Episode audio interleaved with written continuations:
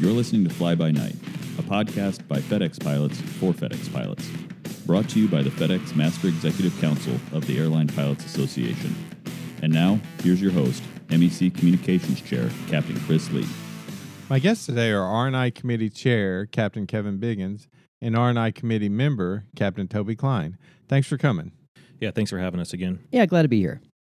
Kevin, can you talk to the pilots some about our retirement history, beginning with the 1999 contract? Yeah, sure. So with the 1999 CBA, there were significant changes to the pilot's retirement. And for the sake of our listeners today, we're only going to focus on some of those changes. So for more detail, uh, we'd ask you to check out our written com that will be made available on the FedEx MEC website. Having said that, before 1999, the company had a profit sharing plan, which was our defined contribution plan, and the legacy pension plan, which was and still is our defined benefit plan today. In the 1999 contract, the final average earnings, or FAE cap, of $260,000 was established and, of course, remains in effect today for our legacy pension. Uh, in 1999, we also negotiated a new defined contribution plan uh, with 6% company contributions subject to the IRS limits, and the profit sharing plan ended with that contract. And why did the profit sharing plan end? Yeah, Chris, that's a good question. The shift away from that profit sharing plan was mainly due to global economic factors. Now, that plan was more beneficial when it was focused on domestic returns, but decreased as FedEx Global presence expanded. And what other retirement changes occurred during the 1999 contract? Yeah, there were two non qualified plans that were created the compensation limit plan and the 415 limit plan. Now, these are designed to ensure that pilots receive their full benefit. Think of these as backstops in case the IRS limits prevent you from receiving your full accrued benefit in the pension. And language was also put into the contract to create a compensation limit plan for our DC plan. And that's in the event that the IRS limit was ever decreased. Now, this ensures that if the IRS compensation limit was decreased, the pilot DC plan would continue to receive company contributions up to the IRS compensation limit in place prior to any reduction. And Kevin, before we move on, are there any other changes in the 1999 contract you'd like to tell the pilots?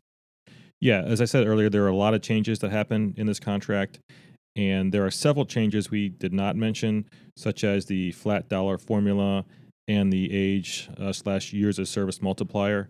Details on all these changes can be found again in our written com on the FedEx MEC website. Well, it's clear that the changes in the 1999 agreement were significant. Can you talk to the pilots some about the other changes in subsequent agreements?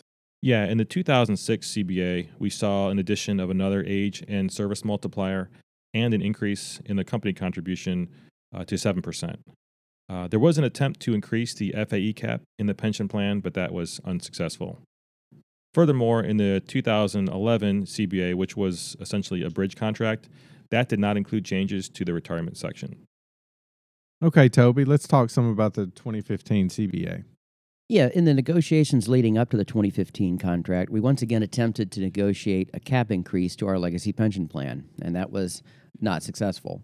We did receive a tiered increase in the company contributions from 7% to eventually 9% into the PRSP, the defined contribution plan. Additionally, there was uh, an end of career sick leave advance notice of planned retirement bonus, and that was negotiated, which provided a lump sum payment to pilots upon retirement if the pilot provided an advance notice of their retirement and they, were, they actually retired on that date. We'll talk some about what happened after the 2015 CBA in regards to retirement. Following the ratification of the 2015 contract, the MEC tasked the negotiating committee with researching the company's retirement plans to better understand the cost dynamics associated with a legacy pension plan and the rationale behind the company's opposition to enhancing it in those previous negotiations. Uh, the company proposed freezing our legacy pension both during the 2006 and 2015 contracts. So the negotiating committee, in collaboration with the R&I committee, ALPA staff, and outside consultants, explored alternative defined benefit designs.